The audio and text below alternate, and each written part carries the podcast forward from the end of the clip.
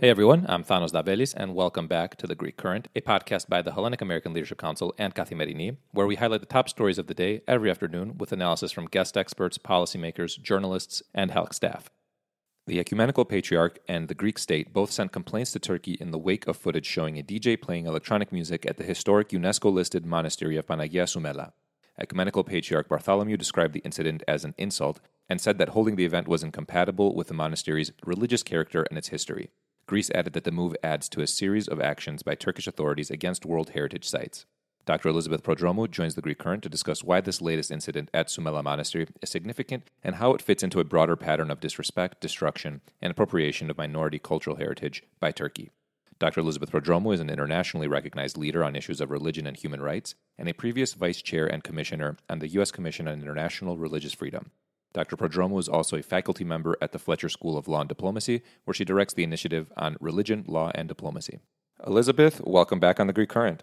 Hey, good afternoon, Thanos. It's great to be back with you. Thanks for having me. Elizabeth, why has this incident at the monastery of Panagia Sumela caused such an uproar? Well, the monastery itself occupies a very important position in Orthodox Christian heritage, but also more broadly in terms of the early Christian church and overall Christian history. There's a lot packed into the single incident. It's worth taking the time to unpack it, but I think the key things are that the episode that happened where a DJ and a production group actually staged a musical production there that went viral on social media sites and that consequently resulted in letters sent from Ecumenical Patriarch Bartholomew to Turkey's Culture and Tourism Minister Mehmet Nuri Ersoy. The outcry is really about not only the site itself, but also about the intersection between cultural religious heritage protection, human rights and religious freedom protections, and geopolitics. Can you give our listeners some brief background on the significance of Panagia Sumela? So, the monastery itself goes back to the late 4th century, and its location on the southeast coast of the Black Sea and the historic province of Trebizond, or today's Trabzon province in Turkey, is in a region that's home to the Pontic Greek or Black Sea Greek population there.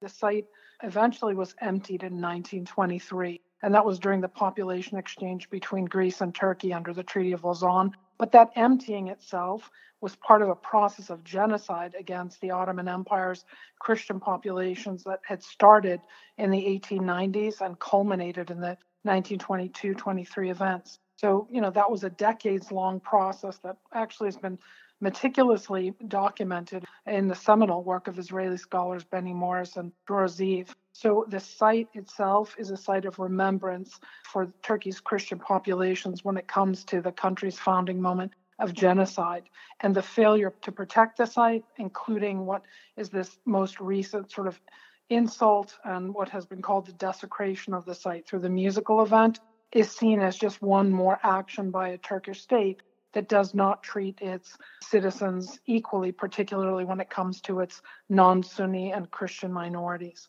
Looking at this incident, how does it fit into the broader pattern of Turkey's disrespect, destruction, and appropriation of Orthodox cultural heritage, which we've seen not only inside Turkey, but also in places like Turkish occupied Cyprus?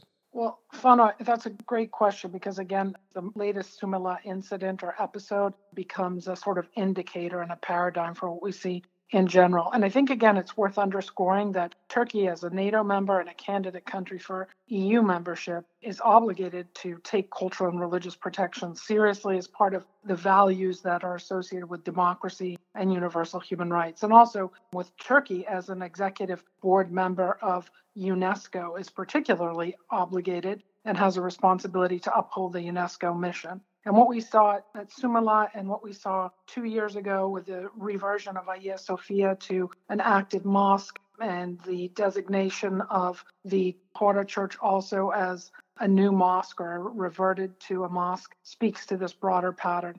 If we look outside of Turkey and Turkish occupied Cyprus, widely documented violations of destruction of cultural heritage, looting of cultural heritage.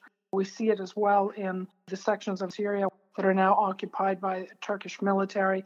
And wherever the Turkish military footprint is and Turkish state authorities are located, we see a pattern of destruction of cultural and religious heritage. And this is what some people call the performance of social forgetting, because the destruction of the sites is also accompanied by the uprooting and the destruction and oftentimes the disappearance of the communities that utilize that site. And this speaks to this organic connection between a tangible cultural heritage and intangible practices and the sustainability of religious and cultural minority communities. And what we've seen in the behavior of the Turkish state, both inside Turkey and certainly in Turkish occupied Cyprus and northern Syria, is a pattern of either destruction and looting or appropriation that leads to this erasure and also these performances of social forgetting.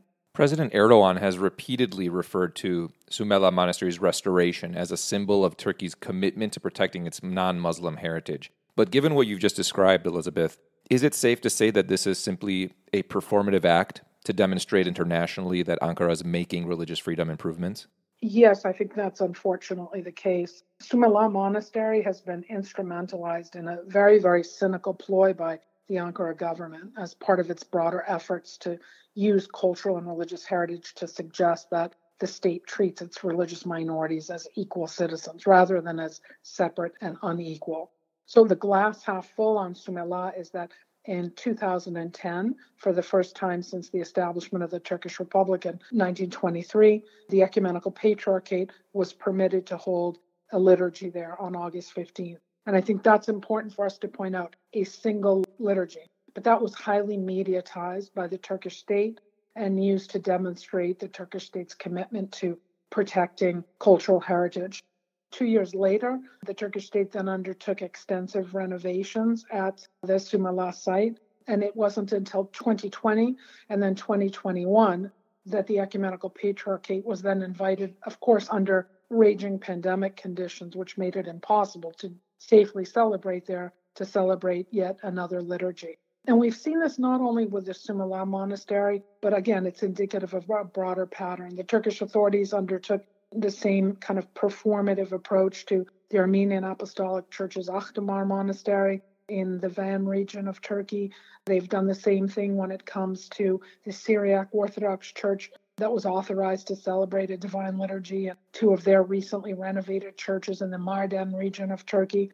But in all of these cases, what happens is that there's a high mediatization of the events. They're one off events and they are instrumentalized by the Turkish state to try to show through cosmetic means that there's actually respect for freedom of conscience and belief, freedom of religion. And quite the opposite is true. I think it's worth pointing out, too, that we have another example of this that fits into the Sumela trope and what the Turkish state has done. And that was the most recent highly mediatized meeting in December 2021 between Turkey's President Erdogan and the Alliance of Rabbis and Islamic States that meeting, I think, really threw into sharp relief the quite grotesque cynicism of this regime in Turkey, but more broadly, the Turkish state, when Erdogan met with the group in his Ottomanesque style presidential palace to advance his overall charm offensive, to utilize those kinds of meetings and discussions about cultural and religious heritage in order to repair Turkey's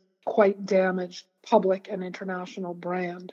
And at that meeting, for example, he called Holocaust denial a crime. But this is from a leader who has perpetuated blood libel discourse against the Jewish people. And going back to Turkish occupied Cyprus, where the Turkish occupation regime and the local authorities have presided over the destruction of Jewish cemeteries and other Jewish heritage sites. So, again, the recent episode at Sumela speaks to this broader pattern of performative actions that are designed to make societies forget by erasing these sites or appropriating them for Turkish state policy and to be part of a kind of cosmetic, external, superficial charm offensive that is designed to reposition Turkey within the good graces of an international community that more and more is highly critical of the Ankara government. So, the most recent Sumela event in that regard is really an indicator of this broader pattern. These kind of ugly performative spectacles that, in many ways, instrumentalize not only sites, but the vulnerable communities that remain connected to these sites. And the pressures that are imposed on the ecumenical patriarch himself, on the Armenian patriarch, on the Grand Rabbi of Istanbul, on the Patriarch of the Syriac Christian community. These pressures make an effort to even instrumentalize the individuals as representatives of their community. So there's a really kind of grotesque and ugly cynicism at work here. Elizabeth, complaints were sent over this incident to the Turkish Ministry of Culture and Tourism, which administers the site of Sumela Monastery. Over the years, however, we've seen management of cultural heritage sites shift from the Ministry of Culture to the Diyanet, which is Turkey's Directorate of Religious Affairs. Why is this shift problematic? Well, as you mentioned, Ecumenical Patriarch Bartholomew sent a letter of complaint to Turkey's Culture and Tourism Minister Mehmet Nuri Ersoy. I think it's worth underscoring that the minister tried to sort of hand off responsibility to the local authorities in Trabzon. He said that permission was granted by the office of the governor and that there had been no consultation with Ankara. Even if that's the case, the local authorities still represent the Turkish state. And I think that's very important because here you see a kind of who's on first maneuver by Ankara. The fact of the matter is, again, it's the Turkish state as a whole that is presiding over these actions. So that's something important to keep in mind. And then when it goes to the Diyanet, historically, the Ministry of Culture and Tourism and the Diyanet have managed heritage sites inside Turkey. But under the Erdogan government, there's been a real shift in responsibility from the ministries of culture and tourism over to the Diyanet. And that is part of the broader kind of strategy of the neo Ottomanization of Turkey, and heritage figures quite prominently in that. The Erdogan government is trying to utilize these universal cultural heritage sites as part of positioning Turkey as what they say is the leader of the Muslim world. The Diyanet is the tip of the spear on that. And the fact of the matter is that when it comes to UNESCO sites, the Diyanet's encroachment on those sites speaks to the reinforcement of a separate and unequal status for the country's non Sunni religious minorities. And I think probably the most emblematic example of that was two summers ago when the uh, Hagia Sophia began functioning as a mosque, and the Grand Imam of the Diyanet ascended the minbar with a sort of conquest, as he described it, speaking again about the second conquest of the Hagia Sophia, and reiterating this point that under the Diyanet, the country's non Sunni religious communities are seen as not only separate, but completely unequal in a hierarchy of order that places them at the largesse of the goodwill of the Turkish state or even more specifically, the goodwill of the Turkish president. So it speaks to the vulnerability of these communities in terms of the Diyanet's appropriation of responsibility over the properties. The Biden administration has made it a point, at least publicly, to put human rights at the center of its foreign policy. Do you think there's a role for the United States, especially when it comes to responding to the incident at Sumela Monastery? I do. I think it's very important for the administration to back up its publicly stated commitments about centering human rights as part of U.S. foreign policy with action. And I think in the case of Sumela Monastery, it offers an opportunity for the administration to do something that it didn't do, and that is to designate Turkey as a country of particular concern in terms of its violations of freedom of thought, conscience, belief, freedom of religion. And it would send a very strong message to Turkey as a NATO ally that that kind of behavior, the violations of its human rights obligation, is something that the United States won't tolerate. So, whether it's designating them as a country of particular concern according to international religious freedom legislation in the United States, or whether it's at the very least communication from the new international religious freedom ambassador, Rashad Hussain, whether it's a communication from the U.S. Commission on International Religious Freedom to the Turkish government. There are a whole host of diplomatic tools at the disposal of the United States government, but saying nothing amounts to being complicit in these actions by the Turkish state. And at a time when cultural heritage more and more is understood as important, not only for historical memory, but also for the sustainability of local communities and for the support for religious and cultural pluralism in societies that presumably are rule of law democratic societies, I think it's absolutely imperative for the United States not to remain silent and not to limit its actions to simple discourse. Elizabeth, what does this episode at Sumela tell us about, you know, Turkish society and politics at large, especially as we're looking at a Turkey that is gearing up for presidential elections next year? I think it's important to think about past and future. And unfortunately, what we're seeing now for the last two decades in terms of the Erdogan government's approach to cultural and religious heritage, that's not an aberration from the long-standing pattern that was established and consolidated under Kemalist governments before Erdogan was elected in November 2002. So that's simply to say that the processes of either cultural heritage destruction or cultural heritage appropriation and expropriation are ones that were established quite early, quite immediately, in fact, after the establishment of the Turkish state. So if there are presidential elections as predicted in 2023 in Turkey, and we see a post Erdogan government in Turkey or a post Erdogan Turkey, I think it offers an opportunity for a break with a century long pattern that unfortunately has been marked by continuity. I'm not optimistic about that kind of a change because, as I said, the policies of the Erdogan government are ones that were established and inherited from the previous so called secular regimes of the Kemalists. And those regimes themselves have never respected the cultural and religious heritage autonomy of the country's religious minority communities, certainly not of the ecumenical patriarchate and the Greek Orthodox community, but this applies more broadly. And instead, they have utilized cultural heritage to promote Turkey as a UNESCO member, Turkey as a protector of universal human rights, all the while instrumentalizing that heritage in ways that has led gradually, systematically to the near erasure of those communities. So I hope certainly that a post Erdogan government might change the pattern, but that's going to be a very heavy lift. It means a change in a century long set of policies. It means the political will and courage that goes along with that. And it also means, quite candidly, a change in the way in which Turkish society understands difference within society. And I think here the statement of the DJ who actually organized the event at Sumela is quite instructive because he said, you know, that in fact he meant no disrespect by the event at Sumela.